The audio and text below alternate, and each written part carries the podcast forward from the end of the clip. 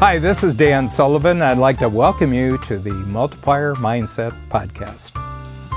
Today we're going to hear from Chad Johnson, who is a remarkable entrepreneur and he's also one of our remarkable associate coaches in Strategic Coach. And Chad's company, which is in the printing industry, specialized printing industry, has grown by more than 10 times since he's been in Strategic Coach, and he's a great husband and a great father, and he has 11 children and eight of them girls. So you have to be an extraordinary man to have done that successfully. So this is a very, very inspiring message that Chad gave to us.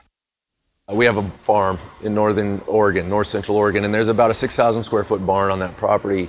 There was, burned down. Long story wonderful story. But that barn was about 6,000 square foot barn, and the top was all kind of remodeled into kind of a fitness center, gym, office, library. It was beautiful space, but down below it was completely and totally a barn. I mean, tractor, equipment, farm implements, you name it. We have this whole concept at Coach called 80 20, right?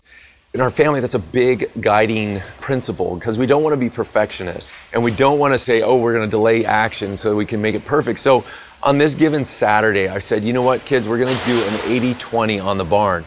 And an 80 20 meant we're just going to go in there and we're going to make it really, really a big improvement, put the bikes away, put things away, sweep out the main areas, but not perfection. So we broke up into two teams, and I was in the upstairs team, and there was a downstairs team, you know, because there's a lot of kids in our family, and we divide and conquer, right?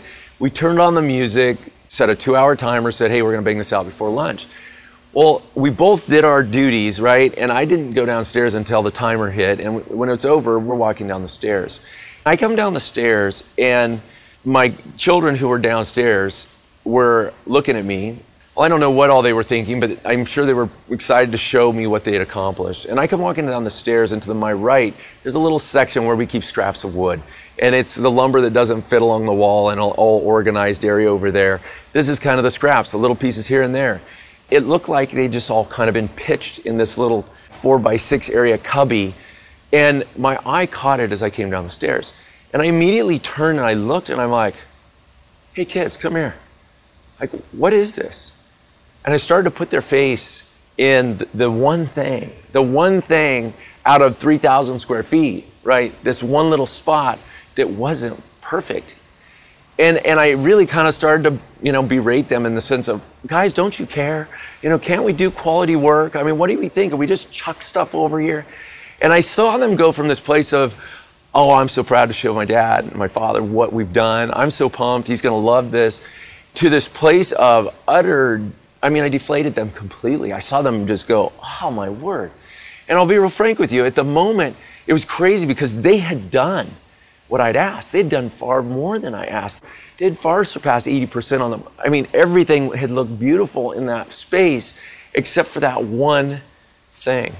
And to see me suck the life out of them, it just all of a sudden they turned and walked towards the house. And I'll be frank with you, that's where it hit me. I was like, what am I doing? You know, here I am. I mean, I love these kids. I'm so proud of them. I want to build them. And here I just utterly destroyed them. And I was like, kids, come here. Stop. Please, come here. And they turn around expecting more abuse, probably. Chad, Dad, what's going on? And I said, No, come here. I am so sorry. I said, Please forgive me. I said, I know about the gap. I mean, it hit me in that moment that I just gapped them out, right? I put them in that place of total, you know, you're not enough and you have failed and you should be ashamed of yourself when they had done such an amazing thing. So the ability for me in that moment, I was like, I recognize I've got to apologize. And to see them as I did that, to see them start to come back to life, I said, Forgive me. What you've done here is more than I asked. You surpassed my expectations. And yet my weak tendency is to find that one thing. I said, This is nothing in the scheme of this. I love what we've done here. Come here. I'm so proud of you. And in that moment, it was such a important lesson for me again, because not only do I do this with my children, but I do this with my bride, who I love more than anyone.